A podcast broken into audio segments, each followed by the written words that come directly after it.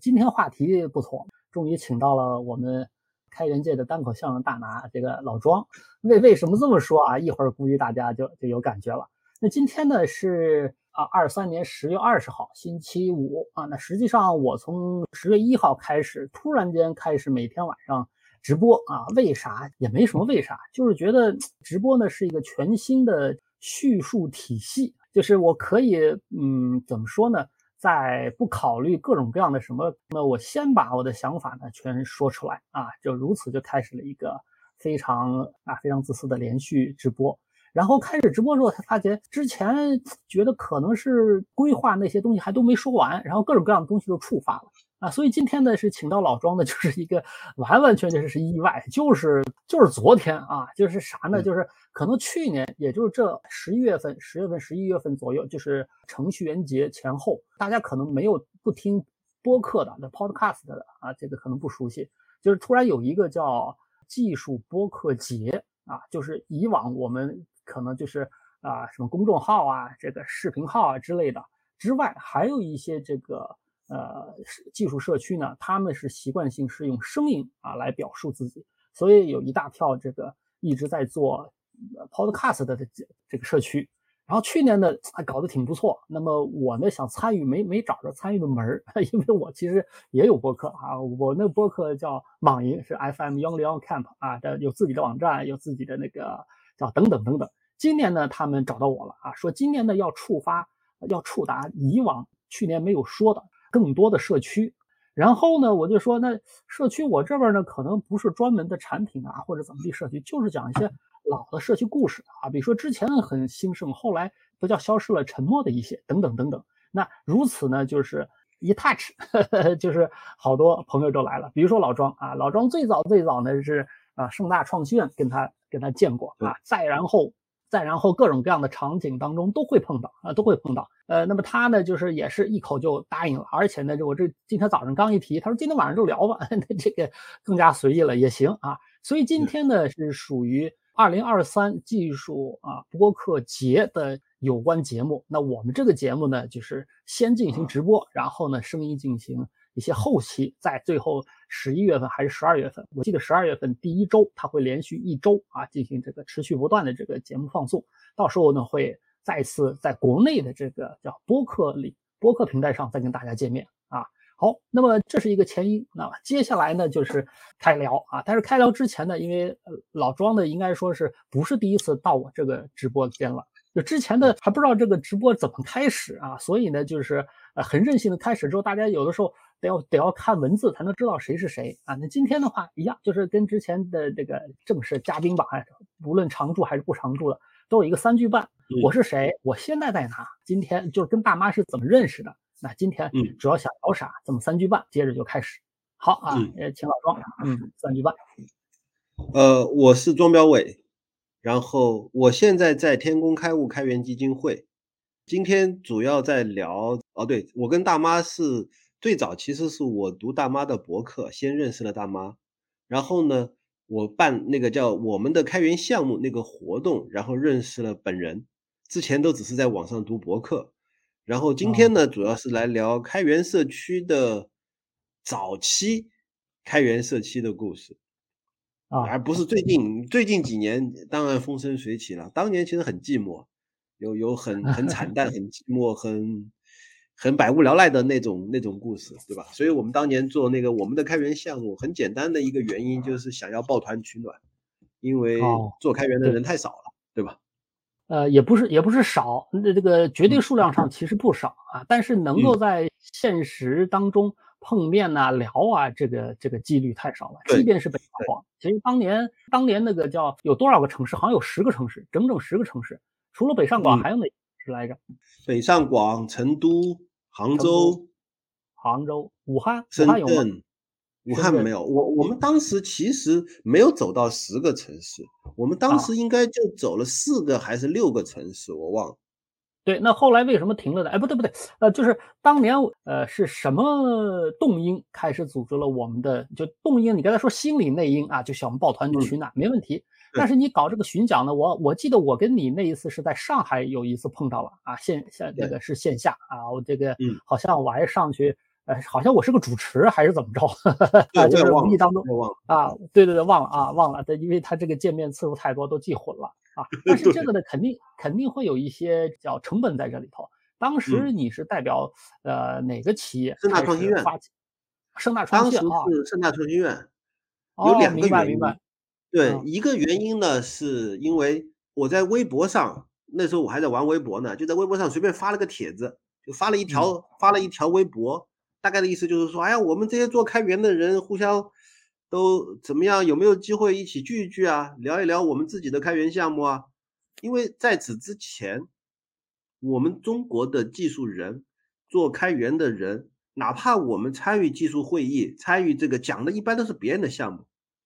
都是人家的开源项目，但是很少有机会去讲我自己做的，哪怕是玩具开源项目呢，也没有讲过，就没有这样的机会。这是第一个，想要抱团取暖。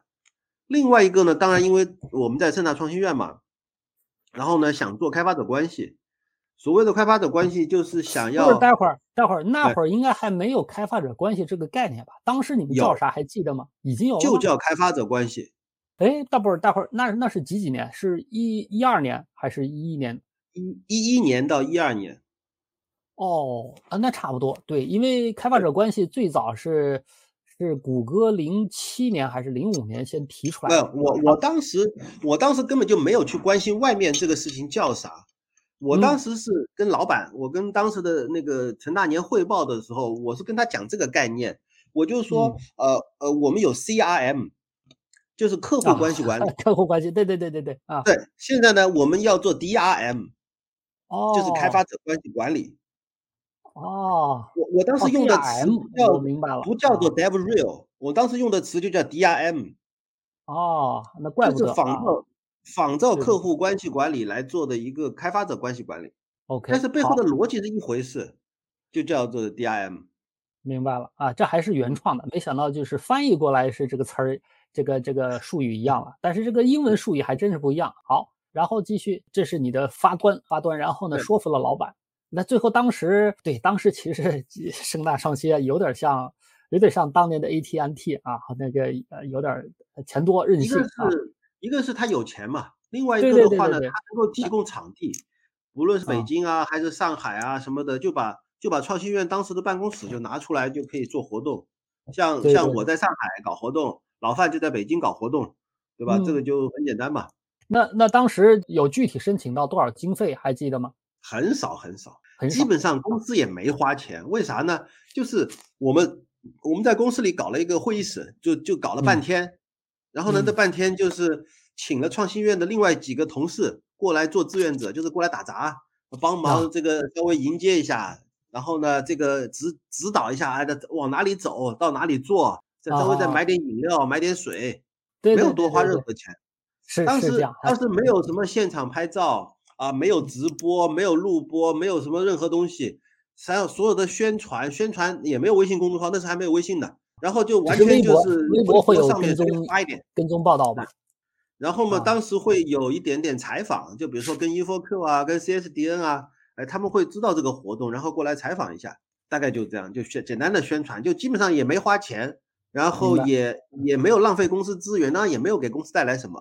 那那那不一定，那不一定。呃，其实跟跟后来的那开源的什么 Chaos 啊，那个开呃 Chaos C Chaos 吧，C A O S S 两个 S 啊，跟那个类似，就是呃我开源社区的效能也好，或者说你做这个开开发者关系的这个叫效能和收益也好，其实一直没有很好的一个叫不叫质量，就是叫收益衡量体系啊。其实对。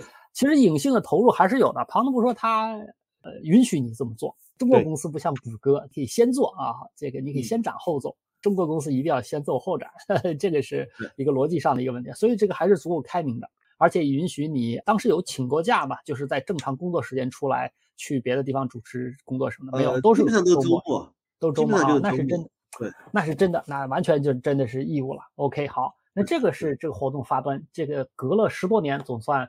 啊，捋清楚了啊，那 然后呢？啊，对，六个城市，那最后呃，你们是规划了十个，没有没有走完呢，还是说当时就比较随性啊？看哪个城市能搞起来，就说穿了，这个城市有没有足够的开源项目报名，那去搞。比如说超过呃，四个或者五个应该这么理解吧？啊就这么理解，就是轰轰烈烈的开始搞，到二零嗯一二年年底的时候，我就离开创新院了。为什么离开呢？因为当时的整个创新院已经处在一个风雨飘摇，最后全部关闭的状态，然后然后就会变成这个样子。啊，明白了。就是啊我就是说，就是我就说大家反应的都挺良好的，怎么突然就末末没了？尾阶段。末日余晖，嗯，但嗯是这个呢，盛大创新院是另外的故事了啊，这个而且也过了解密的阶段了，但是跟社区呢 关系不大啊。下次我可以再跟你约个聊。其实嗯跟老庄我们至少已经谈了有三四个选题了啊，都可以去都可以聊，都可以聊。都可以聊，但是每一个聊它至少是啊、就是四十分钟、四十二分钟起，前 因后果、呃中间的真的人的事儿啊、外界的事情啊、自己的感触都可以说。这个就有嗯点像、怎么说呢？就有点像那个《长安二十四时辰》，还记得这个吗？嗯呃，呃嗯长安十二二十四还是十二十二时辰？12说错了时辰12时12辰对对对对对啊，那就是把一件事情，他呃真把一件事情真的要说清楚，就跟温润温润安的那个呃武侠小说一样啊，你没你没个两百万字，它里头涉及的人的前因后果、前前后后，你是说不清楚的。但是这种全景式的叙述，单靠两个人 两张嘴说，那要很长很长时间。但是把它说清楚了之后，哎，谁比我们更加有创意啊？你用动画片的形式啊，短片的形式再现，那也很不错，对不对？首先我们要把这个素材留下来。OK，嗯好。那么虽然是落日余晖，但是呢是你主动触发的，而且发明了 DRM 这个概念。后来后续的，我相信你有了这种活动的这个策划呀、主持的这个经历之后，其实今天的这不说后续，还是说回当年十多年前嗯啊，应该说是十二年前的事情了。当时那么多个开源项目，对你印象最深的是哪一个？为什么？其实啊，我我真正记得的不是项目，我真正嗯记得的都是人。那更好，就是那更好，就是那个人说的就是人，嗯对，那个人当时他在说啥，然后当时他介绍他的项目，有可能这项目后来不做了，但那个人当时介绍那个项目的那种表情，或者叫音容笑貌啊，至今我还记得。呃，你你这个词儿 OK 好，没问题，呃就是音容笑貌，音容笑貌。但是我我我请你这个回忆的时候呢，加一个后果，就是这个人当时他是什么项目，或者说他这个人给你跟有别于其他人在，哪一个，然后呢呃，有一个是现在呃怎么样一个呃做一个 Java 的 Web 框架的，就像 Sprit 那种，对对，他自己做了一个 Web 的框架，然后就在那边介绍他这个框架怎么怎么好。但是啊本身那个 Web 框架，我到后面我也没有真正的去用过。但是我会跟他聊很多东西，因为他很有趣，这个人很好玩。我我只记得他那个开源项目是 Z Z 开头的一个什么什么开源项目，哦，也有点儿也有点儿概念，什么 Zebra 什么嗯。东西的，嗯，但是但是好像是嗯 c o b r a Z Zebra，反正呃对，当时好像我我也听我也听过一耳朵。当时他对你最大的触动，除了对自己这个项目的痴迷之外，还有什么？嗯呃，能让大家除了音容笑貌之外，对，还有还有哪个点让你就记得是一种一种苦中作乐。啊苦中作乐？对呀、就是就是他那个项目，你你说到底能有多少人用呢？能有多嗯火呢？但是他会不是非常不是火不火就是介绍它。假设假设他是一个团队的这个 CTO，对吧？他嗯只要他团队有说穿了，我就算是有一个忠诚用户，这也是很 happy 的事情。就是那当然跟国外那个 Spring 的什么的，这那玩意儿不能不那肯定，那肯定没法比啊。对，这是一个项目。还有一个项目呢是 Jeff 王啊，就是，Jeff 王。当时是做一个 ERP 的一个开源项目，那那个不是他做的呀，那是 Open 那不是他做的，，啊那个是是他参与的。啊对对对对，但是呢，他就他在里面讲的不是这个项目本身，他在讲的是他怎么样贴钱去维护那个项目。当时他是说的这个是吧？对他，他在讲他自己怎么往里贴钱，怎么样保、啊保持这个这个项目的参与度。但事实嗯上，百分之八十以上的活还是他自己一个人干的，没有团队不有团队，其他人可能会干剩下百分之二十嘛。但是啊啊他啊其其实就他一直在投入投入投入。当时是叫哦做什么 Open ERP 什么的，后面改名叫欧度对现在改名欧度了，这官方官方改的名，官方改的名对，官方改名。啊。但是后来他这项目的情况，你还你还你还记得吗？至少这个项目还在，这个项目还在，而且欧度在中国还发展的不错。一些呃商业企业就是做它的欧度的定制服务商和运营商，啊，对，而且呢，后来这个欧度社区又转型，最终成为了叫做上海开源信息技术协会。这事儿我倒不知道，但是这副这幅王这个呢，后来他啥呢？他还在做欧度，但是他同时还是这个上海开源信息技术协会的监事长。但是这个呃，Open 呃这个欧度这一块呢，你说这个一二年这个节点，我才反应过来啊，他为什么他一二年做了这个决定？像这个项目，它之所以在现在一直一直还活跃，而且有发展啊，其实对有一个关键原因是啥呢？它这个上游不是在国内啊，是在外国，是在外国，对吧？也是个全球性的开源，但是他这幅王，包括他自己搞的那个叫商业企业，他们用的版本呢，就固化在 Open。ERP 那个叫二零一二版本了，不跟后面升级了。对，是是是，这个我不知道。哎，这个我为啥是这样？为啥是这样？我听你这么一说才反应过来。因为呢，他贴钱跟跟到后来呢，他呃无论怎么辛苦，他在真实的呃中国市场，就是我们中国市场，他有的时候搞电商啊或者怎么地，他的逻辑，包括后来我们物流飞快发展，跟国外那一种是完全不一样的。他向上游提的各种各样的建议，上游不理他。他没办法，就是他，比如说针对当后来改名也是欧度欧度二二零一二那个版本，他深度定制了很多专门针对于中国市场的插件，但这个插件呢，人家官方一升级，它就不兼容了。那既然是这样。既然把这个东西玩的非常非常深刻，那就直接把这分叉给进去。但是没有宣传，对外宣传的还是欧度，但是给这个客户签单的时候都说是用我们公司的什么什么版本。哎，这个就有点，这个就有点像啥了？那个叫 Windows 这个 XP 深度定制了之后，在很多场景下头都在用，但实际上那跟微软已经没啥关系。所以是啊，一二年他一直持续不断的投入，但是啊，这个决心是在一二年下的。这个 OK 好啊，这算是前后。这个叫孙某对上了，好，那这是第二个项目。哦不，这是第二个朋友啊，第二个人，第二个人以人来算的，对对对对对，项目来算的，因为他们后面会做其他的项目，是吧？还有一个朋友是叫杜玉杰，也是也是那个做做我们的开源项目的时候认识的。然后当时呢，他在做那个 OpenStack，O OpenStack，但是 OpenStack 后来被那个 Docker 一把全冲光了，所以所以他后来后来他去去哪了呢？对。不，他其实呃有这么几段啊。第一段在 OpenStack，然后他做的最好的时候是做到了 OpenStack 全球唯一的一个华人的理事，进了那个进了那个基金会以后做了一个华人董事，然后呢呃进了华为。他在进华为之前还问我说：“那个老庄，我我进华为行不行？”我说：“挺好的呀，来吧来吧。”然后他就进了华为。他在华为做了最重要的一件事情是推动华为开源了一个当时的一个一个操作系统。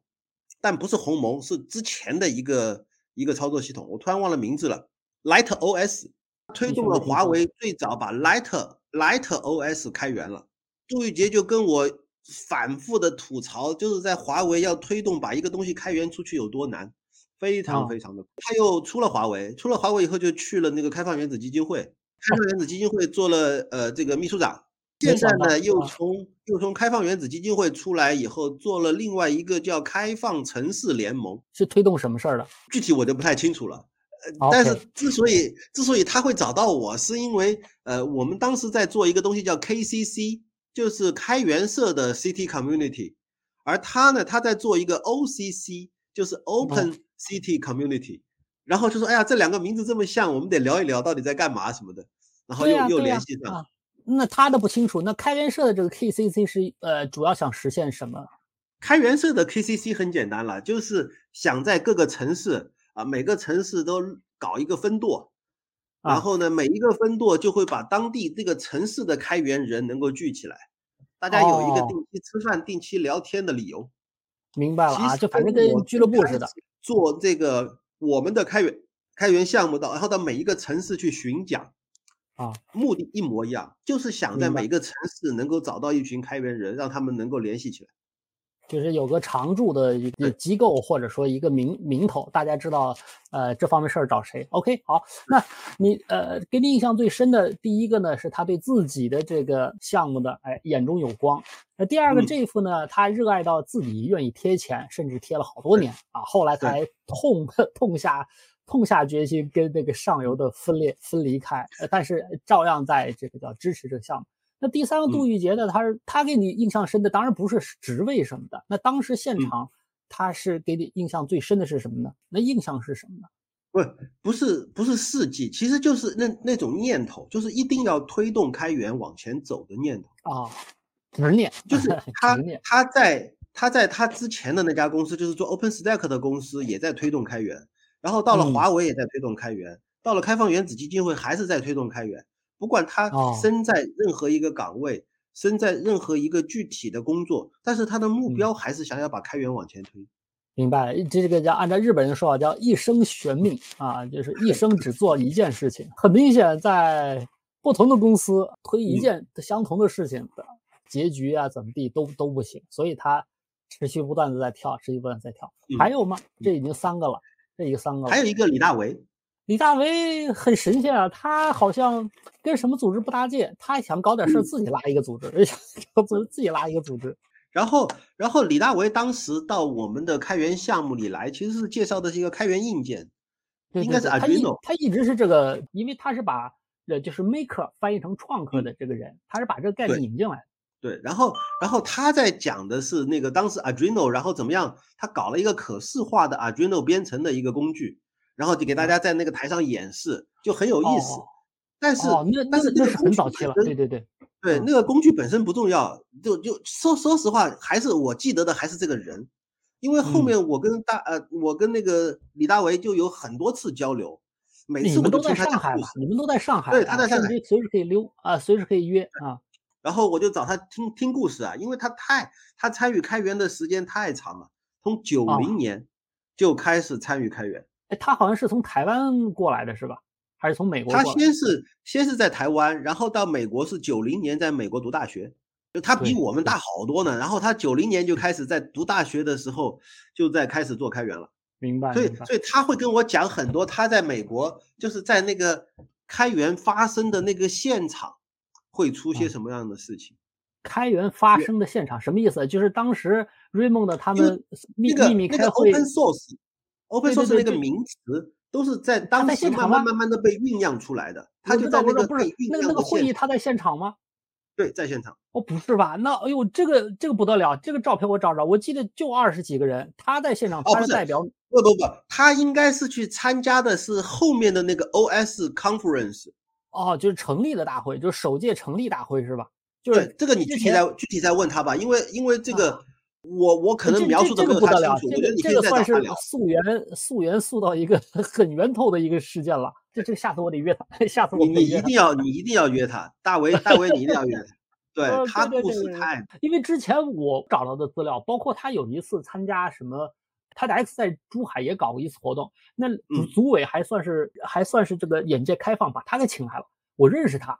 啊，所以呢，还去现场专门跟他聊了一下啊。但是那个那个范儿的确啊，这个一开口那就是 台台湾人，一听就是台湾人来的啊。基本上知道都他他的各种各样的这个叫开源硬件，或者说不叫开源硬件，就智能硬件，后来叫智能硬件的这个项目，包括那个深圳搞的那个就是创客节啊，Make Fair，Make Fair，那个也是那也是另外一个一趟故事了。对，行，这个一但是其实他早期他早期不是做这个硬件的，他早期也是做软件的。他早期还做人工智能的很多最早期的研究，所以真的你可以跟他聊很多很多故事，我就不替他说了。David 呃，李大为有很多很多有趣的故事可以慢慢聊。我我记得他讲的最有意思的一句话就是开源这件事情永远是屌丝获得最后的胜利。哎，为啥？哎，这就是草根嘛，就就所谓的草根胜利嘛，或者说屌丝胜利嘛，逻辑是一样的，就是那些高大上的端着的后面都失败了。他就举一个例子，就是当年他们在美国做操作系统，他是正宗科班出身，用的是什么 BSD。他们他们在美国的高等高等院校搞 BSD 的那帮开源人，根本瞧不上一个芬兰的听都没听说过的大学的一个小伙子搞 Linux，就觉得你在搞啥呀？你你那代码写的有多烂，你自己不知道吗？你还好意思把它开出来？大概是这样。但是就是 BSD 不如。这个 Linux 更草根、更成功，就很有意思。然后就在讲为什么为什么 BSD 的那个社区会端着，会会有一种傲慢，或者说是一种骄傲。你到社区里来提问题，你你提的这些问题你自己都都没搞懂，你还好意思出来提问？这就会形成一种对新手、对初学者的某种羞辱。但是 Linux 社区那些初学者搞不定就搞不定，搞不定很正常，大家一起一起说。一一起说，哎，我也不懂，哎，这个我也不懂，然后连着回帖就说，哎呀，我也没搞定，我也没搞定。在那个社区里面，人人都在说我没搞定。最后到了第五十个、第五十一个回帖的时候，有一个大牛说，哎，我搞定了，拿个 牌去你们去用吧。然后下面一堆人啊，谢谢谢谢谢谢谢谢谢谢，就就这种，这个社区的氛围、社区的风格完全不同。对，的确是这回事儿。BSD BSD 它的傲慢从那个 license 都可以都可以看到。License 它最简单的就两条啊，因为它我不 care 你对我的代码怎么办啊，或者我也不 care 你对我的什么什么东西怎么弄，因为我相信你搞不定，这个这是它的逻辑，这是 U 呃 Unix 社区后来为什么干不过 Linux 社区的一个根本性原因。好，那其实因为开我们的开源项目碰到了这么多开源社区，结果 这个有记忆的不是社区本身，而是社区里头。这么一个一个具体的对具体的人物，鲜活的人，对鲜活的人，哎，好，那其实问题呢就自然而然就来了。当时你至少呃巡演呃巡讲过六个城市，每个城市最少是五次演讲，那也就是说五六三十，至少三四十个开源人了。那怎么除了你说的这这三四个之外，其他的那些面貌模糊、给你印象不鲜明的，他们有还有人啊？啊，还有人，但但我但我相信你不可能三四十个全是这样。那你先把我不可能的人说说出来，你先把鲜明的人说出来啊，然后我我我再提下一个问题啊。好，还有还有一个是江宁，江宁江宁也是在北京，在北京的那个我们的开源项目认识的，他一直就是在做阿帕奇的开源项目，然后现在终于变成了阿帕奇这个华人的董事之一，就他就一直在阿帕奇里面做很多事情。然后他当时给我最大的一个印象深刻的是，在描述的是他的工作状态。我可以在家上班，我我非常自由，我我我什么时候想干活就干活，什么时候不想干活就不想干活，因为我在家上班，啊，非常羡慕。然后没想到后来进了华为，我说你是你是怎么想不开你会进华为？但是但是就是很有意思，就是说他给我留下最深的印象不是他做的那个项目。我不，我都不记得他在做什么项目，但是我记得是他跟我描述他的工作状态，就是那种我做开源还有人给我付钱，我多快乐。中国多少人都都没有像我这样有人花钱让我做开源，这就没几个人，就这种，嗯，这种幸福感啊，很羡慕，非常，这也是一个，这是一个好，还有吗？这这已经五个了。对，其实还有大妈给我留下深刻的印象。我我当时我当不是我留下的印象是什么？我留下的印象，你你说任何 Python 的东西我都没记住，因为我是一个 Ruby 程序员，但是我只记住了一句话，叫“人生苦短，我用 Python”。然后你到任何一个地方去，你都跟人家说你要脱离苦海啊，人生苦短啊，要用 Python 啊，你你反正说来说去不就这点吗？对不对？对对。你给我留下的最深的印象就是你在说这个话。至于 你说到的任何 Python 语言的好处，对我来说不重要，过了。就是就是哎，这个我我享受 Python 那个脱离苦海的这个叫状态啊，就跟江宁一样啊，让人很欣喜的这状态能给你留下印象了。对，的的确，这这句话是是我他的翻译方式是我引进来的。当然，这个当时也没有版权之说。后来在淘宝上看到的各种各样啊，人生苦短我用 Python，他也没找我，但是这个源头的确是我引进来的。那行，那到我这儿为止，呃，那那我就大概知道这个能留下来鲜明印象的条件和这个结构，或者说成分，或者说这个精神状态在哪了。那其他呢，让你这个呃印象不是那么鲜明，比较模糊的，他们。也是，呃，其实也是先叫不叫先烈啊，就先辈，也是非常热情，能能开，能无论是参加国外的开源项目，还是创立自己的开源项目，其实都很努力，都很优秀。那他们为什么在这种活动里头给你留下来的印象不深呢？有什么共性吗？我认为那种典型的，就是被刻板印象所归纳的那种技术人，他们的特色就是没有特色。你你可以想象出来，就是说，呃，大妈，你你还记不记得你的 PPT 跟其他所有人都不一样，对不对？对对，但是那些人那些技术人的 PPT 长啥样？呃，我知道，我知道，对我一看一看，不是，就是当时我就在我记得在我主持的时候，我都见到这我都会吐槽。你看，我们是来做开源的，你用 Windows 我也就不吐槽了。你打开一个 PPT，你好意思吗？你付钱了吗？啊，对对。对，就是这样。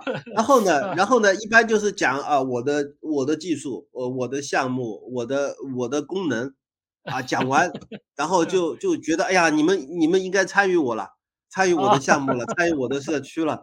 但是，但是没有特点，就是没有吸引力，你知道吧？就是他们既没有技术上足够的有吸引力。为什么我能记得这个？呃，李大为他那个项目呢，因为他们那是一个可视化的拖拉拽的做这个 Arduino 编程的一个东西，那个还是有点特点的。但是绝大多数项目的特点不鲜明，然后呢，人格特点也不够鲜明，就是人也没有特别的怎么说，要么特别搞笑，要么特别风趣，要么特别尖锐，要么有很多故事，要么要么特别愤怒都行，这些都是特点。这个不叫特点，其实就是说他们愿意把。自己的这个叫情绪释放出来，嗯啊，大多数人你说的没有特，他没有特点，这句话有点诛心，特点肯定有，但是呢，就有点像在 Twitter 上聊的时候，就会很明显的发现，你但凡是你肉身在这个叫大陆内的，如果又没有想开，就像你说的，已经有了个人的这个鲜明特点的，他说话基本上哎就是没有特点的，哎，你你基本上打头一行字，你知道他会说啥。啊，完全不出乎你的任何意料。这个呢是啥？是经过深刻的啊社会训练啊，大家呢就我必须明然众人，以免枪打出头鸟。其实，嗯，其实也不是啊。我我稍微解释一下，就是说这些开源人，他们虽然做的是开源项目，但是他们参加活动、做演讲的方式，依然还是传统的技术大会里面的技术分享的那个。他们不是以一种社区的感觉，以一种社区里面的人的感觉，很放松的、很自由的去介绍他的东西。像我刚才介绍的第一个，为什么呢？他上来讲他的项目，第一感觉是他首先在自嘲，然后说哇，这项目怎么怎么样？对，但是这就恰恰会给人留下更多的印象。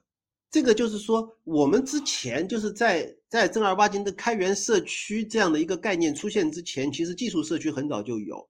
技术大会就很早就有，然后技术大会上面发言的那种演讲的感觉，很早就已经就是这样了。就是我们去看很多技术大会，那些人都是代表公司的嘛。定语你得加一个定语。你说的这些技术大会呢，是中国的技术大会。如果他们有幸像大卫的李啊什么的，哎，在在国外他的技术大会参与过，那他一定会感感受到完全不同的这个叫气氛。对。和和这个对待方式，对不对啊？中国中国的技术大会，他们真正的特就他们俩最呃，就是他们这两种，呃，是不是开源另说啊？就两种在你我们组织的开源的这个活动现场，呃，一旦上台一打开，头一句话给人的感觉完全不同的在哪儿啊？我现在理解了，就是头一种给你留下来深刻印象的人，他们对于开源项目或者说开源社区，他们是以主人的身份。无论我对于我的产品是沮丧啊、自豪啊、自嘲啊，还是怎么地，他认为这是我的，我在说我的事儿。另外一拨人呢，正好相反，这不是我的事儿，我只是被要求、被过来代表，不得不说这些事情，而且我还怕我说错了，等等等等。哎，他们是 被代表的人，只有这种真正代表自己的意愿、自己的精神，他还才能够反馈出大。自己的个性，就个性大家都有，但是在你被规规定扮演某一个角色的时候，一般来说，普通人扮演不好，除非你是职业的这个演员，对不对？那当然，那当然，是不是啊？这那演员们千人千面，你如果一辈子演个几十个角色，大家都都看不出来，都是都是你自己，那不是好演员。好演员是演谁像谁，嗯，但是这是绝对叫职业的这个领域了啊，所以大多数人做不到这点，所以他就没办法，他只好没有特点。是不是这个逻辑？其实还有一个逻辑啊，我稍微再引申一下，就是，呃，其实很多技术人，不管他有什么样的个性，很多很多的技术人都不擅长演讲，不应该呀，这是纯技能性的问题，他不擅长演讲。呃，那那你说一下，对，这这是你的这个观察和结论，那那你说一下是按照你的呃感觉是为啥呢？就是，呃，你说你你从小接受的是写代码的训练。你你从小什么时候接受过演讲的训练？没有，没有人要求你要好好的去做演讲。这个又又说到中西方了，对吧？在西方很多时候会有这种表达训练、演讲训练这种这样的东西，但是在中国，尤其是理工科，你能把话说明白就可以了。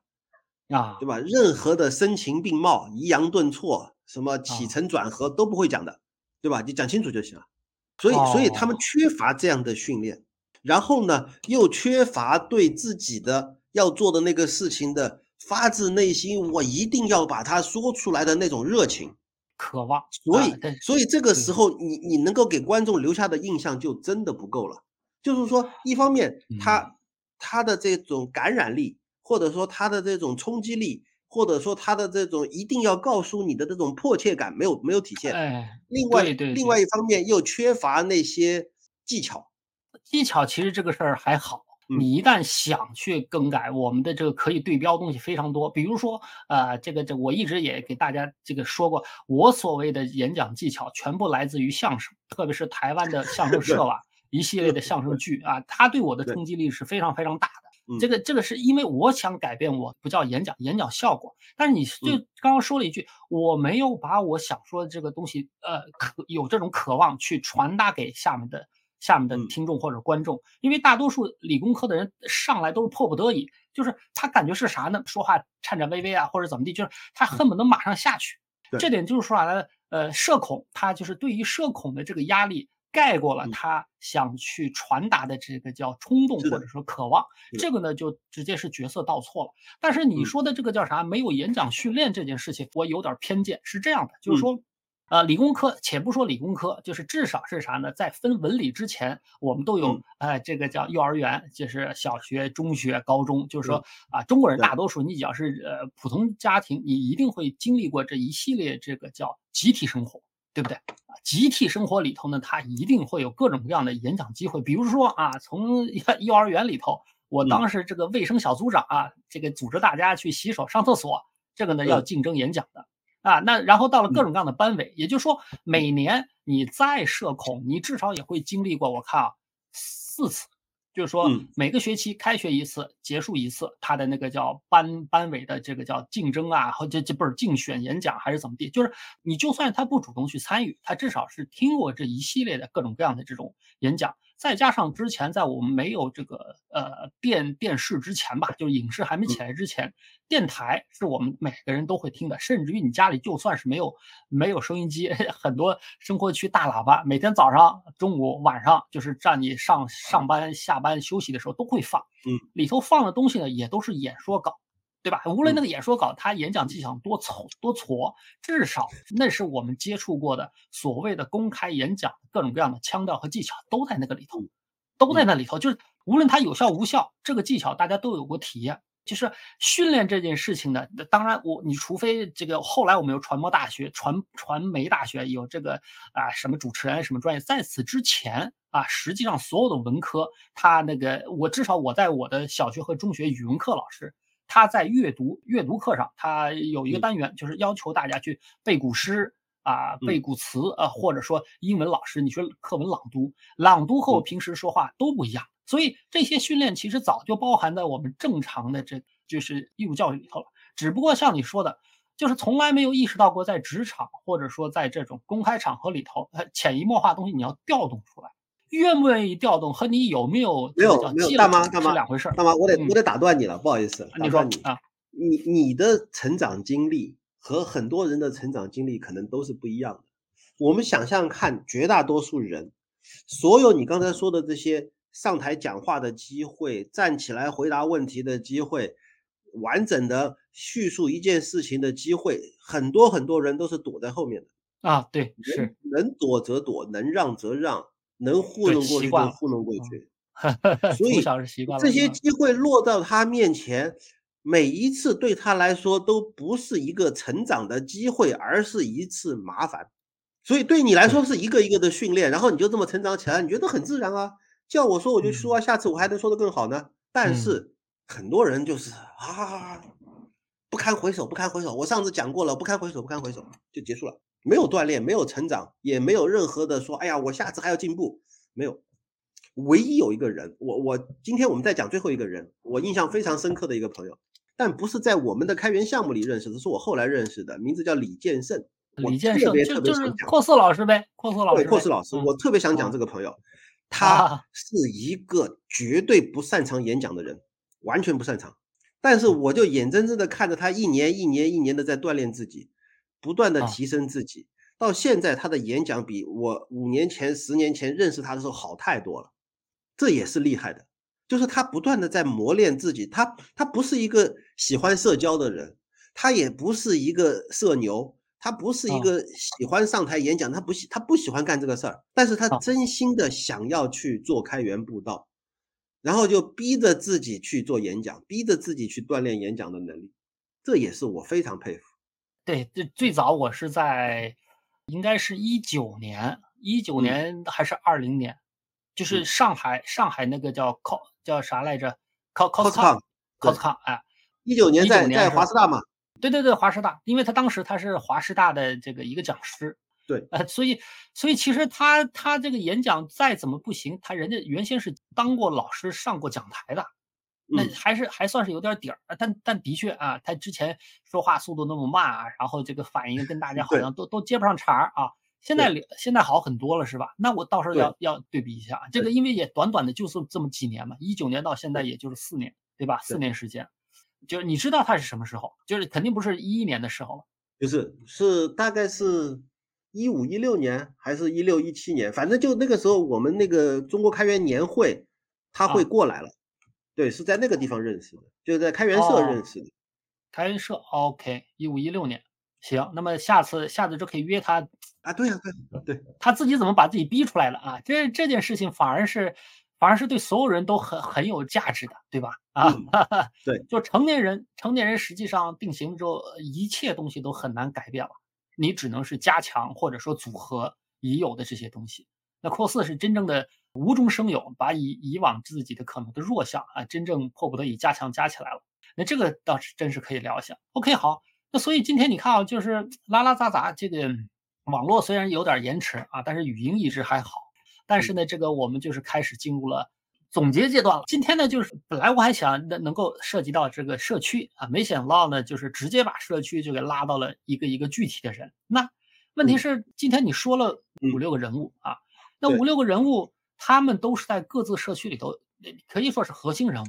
但是这一个社区如果只是有一个核心人物，那肯定也不健康或者怎么地。但是社区一定是由一个人一个人组成的。但像你这样，你单单是你这个叫。活动现场就有一个非常的鲜明的对比，基本上是差不多，嗯，五分之一甚至六分啊六分之一的人才有自己的个性啊，就是不是说才有自己个性，才愿意主动去代表自己的这个思想，代表自己的社区去进行进行传播。那么社区里头也就差不多这个比例，甚至于比二八原则还要更残酷一些啊。绝大多数人都是沉默的大多数，虽然他们能够有一定的能力水平啊，持续不断做贡献，但是在发生一些。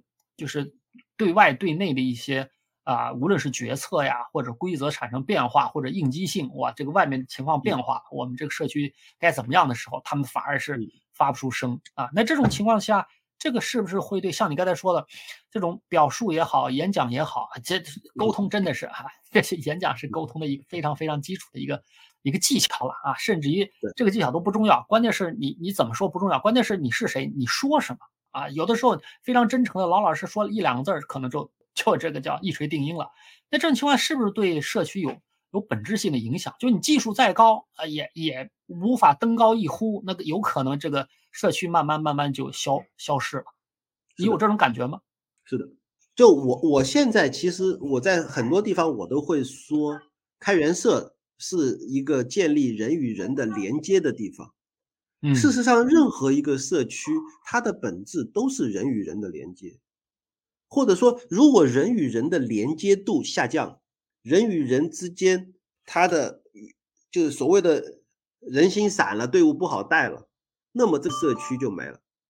所以，真正重要的是人跟人的连接强度是不是足够，以及这样的一个社区。这样的人跟人紧密连接的一个社区，就比如说我们开源社，我们开源社不断的会吸引更多的新人进来。这些新人为什么会进来？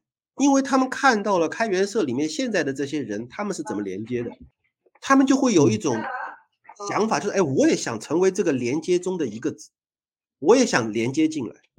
那么这个时候就是对人有更多的吸引力，这是一种吸引力加凝聚力形成的一个社区。一个社区里面有一个、两个、三个所谓的呃积极分子，这些这些所有的积极分子就是产生吸引力的人。嗯，他在社区里不仅仅是活跃，他的活跃是可以给社区外面的人看到的，说哇，这个人在这个社区里玩的这么嗨。是不是这个社区这么好玩，他才会在里面玩的这么嗨？那我也要进去玩一下，就是这样的一个一个的活跃分子。然后呢，这些人他们之间的互动的这种形式，他们是怎么互动的？他们是怎么样交流、沟通、协作来做事情的？这些东西展现出来，别人就会觉得哇，这个有点意思。呃，我也要进去，我也要成为里面的一份子。不是你，你这个逻辑就跟。呃，各种各样，他那个欧美影视里头给体现出来的那种 nerd 啊，或者是 geek 啊，nerd 应该是 nerd 书呆子啊，在校园里头被霸凌的这个身份是一样的。很多人智商高，但是由于先天啊，或者是族裔的这个关系，在高中，特别是在高中啊，就非常残酷的就被成为了 nerd 啊，归为 nerd。那么，那么校园里头的所有的这种各样活动，全是体育明星、啦啦队啊，这个队长 dancing queen 啊，这种人在去引导。同样的情况，同样的逻辑是在中国呢，也是在反复发生。但是这些人他的社交能力和他所谓的这个交际花的，就是人与人的关联，像你说的有趣与否，它的确是这个，就说穿了，叫什么叫归宿感？其实很多时候呢，就是我缺什么，我才渴望什么。你发现了没有？就是说，OK，大多数像这种社区里头之所以这么好玩，就是因为在它原有的环境当中很无趣、很麻木。对吧？很枯燥，所以渴望这一种啊看起来很丰富、很刺激的这个东西。但他如果真的进去，可能又是另外一种情况。但是今天不说的不是这个，说的是啥呢？就是未来啊，其实现在已经有这个倾向了。之前好像我记得你跟谁去讨论，就是现在 AGI 已经开始自动的去镶入到以往原有的这个叫社交平台也好，或者说就就比如说我之前只是孤独的在写代码。但是现在 Codepilot 一出来，实际上就由 AI 开始跟你去这个叫沟通了啊。这种归宿感和这种有趣感一旦起来，那么也就导致直接的打击是啥呢？社区里头这个人肉的含量就降低了。所以之前我有一项，我我有一个节目就是说，哎，人肉含量或为开发者社区关键 性指标。我我用过类似的词，我我的说法叫含人量。哎，对，含人量，我说是人肉含量 啊，对吧？否则，所以你看啊，就说。就是这人是怎么怎人人类社会或者说因为一社区只是只是一个小的人类社会一个组织是怎么样这样说起来有可能是啥呢？叫什么 nerd 的反击？当初这些聪明的理工科不善言辞的理工科在在大学在高中备受欺凌，现在二十年过去，他们终于用海量的 CPU 和 GPU 训练出 AI。替代了当年霸凌他们的这些 社交明星们啊，让你们以后没人跟你们聊，只能跟我的产品去聊。我估计他们如此发愤图强，还有这种潜藏心理内核在这里，有可能，有可能，这是胡说八道，有可能。OK，好，所以这样看起来，我们这个开发者社区，包括你之前说的 DRM 和后来这个谷歌说的这个开发者关系管理，它归根结底就是。无论我用这个社区也好，用社区的这个产品也好，甚至于社区的这种乐趣也好，还是要为了去发展，不叫发展，接触更多的好人吧。嗯，把他们从这种麻木啊、这种无望的这种环境中拯救出来，能看到一个全新的一个发展发展方向。这有可能是啊，不由自主会就是，其实你刚才说的啊，他玩的这么嗨，其实这是他的 style，我一直认为这是他的生活方式。你想让他换一种方式，换种麻木老实的，他可能还还他还他还要专门扮演出来啊。所以这种人他也像一样，我想大批制造出来其实很难，这都跟他过往二三十年的生活经历是相关的，这是不可替代的啊。AGI 也只能模仿啊，这个不可替代啊。所以这有可能是以后我们要想办法在这个无论是开源社还是其他社区了当中，要加强这种。人肉含量高的这种沟通，啊，即便是无法这个面对面，但好歹是啥呢？一九年之后，我们我们疫情把大家训练的这种啊视频的网网络这个会议，大家大家习惯了啊，至少这一个是习惯了啊，以往可能还不习惯。OK，好，哎呀，还是还是得见面，我我还是觉得人跟人线下见面永远是这个不可替代的。要要比要比任何线上会议，你再是元宇宙，再是逼真，再是三维，我觉得还是不如人面对面。这个不一样，这个感感觉不一样是吧？但是这个这也是我们的体验啊。假设下一代从从出生到这个成年全是这种虚拟的啊，那完那是完全完全不一样。就是一个新的词嘛，叫数字世界原生原住民。原住民啊，原住民，但没关系，这个原住民呢也是一样，毕竟他的肉身还没法呃退去啊。就像说的，我们这个叫以后飞升有很多种方法，比如说这个完全精神进去，比如说现在刚刚上的第二季的这边说的这个事情。呃，upload 已经有第二季了。呃，upload 第二季已经完了，upload 第三季有没有不知道。我说的是另外一个万神殿动画动画剧。哦，我没看过。upload 第二季已经完了，没有第一季好看，你可以再去看一看。那那算了，我不看了。但是那个万神殿啊，就是动画片万神殿啊，它那个就是说又开创了全新的这个思路。啊，也可以看动画片，至少比真人拍的那个节奏要快啊，它一集一集才十来分钟啊，不像那个 upload。OK，好，所以那么这种人呢，我相信他只要是就像那个谁呀，这 Matrix 里头说的一样，一旦真正的重新啊当 load 回自己的肉身，肉身再一见面，他第。基因呃基因啊基因给他刻在精神里头的这些感感触，包括所谓人跟人之间的信息素啊，一会重新给他激发出来的。面对面沟通绝对无法替代啊，就跟我一直呃另外一个纸和笔也无法替代的原因是一样的，除非我们放弃了书写啊，否则纸和笔永远是高于各种各样的这个笔记软件什么的啊，这个可能下次再另另说。好，那今天就这么聊了一个小时。虽然有点断断续续啊，那么这个是，所以之前呢，我其实还用过一段时间华为的 MiFi 啊，就是移动 WiFi，它呢就是插一个华为专门的各大运营商出的一个叫物流卡，就专门插在那个那个那个监控录像它上面的那种卡，这个卡只能有数字通讯，其他啥也干不了，打电话什么也不能啊，但是它的这个。流量费非常贵，非常便宜，插一个卡，那么它充一个电就可以连续四个小时供给你在任何一个地方的高速网，呃，这个叫互联网啊。当时我们家去那个去那个新疆旅游的时候啊，用这个才能够恢复微信的通讯，否则 你啥也用不了啊。这个所以如果你经常要外出啊，推荐你这个啊拿这个，这样的话那就没问题了，因为它走的还是物联网，所以呢。所以我们的我们的长城在物联网上还不行，呃，因为物联网它是 IPv6 的，你明白吗？这个这是额外发现的好处。好啊，那今天没有其他人这个提问啊，那我的这个结结束呢有有个专门的这个结束语啊，那我是大妈，祝大家生生不息，繁荣昌盛。嗯，好，感谢感谢，拜拜，拜拜。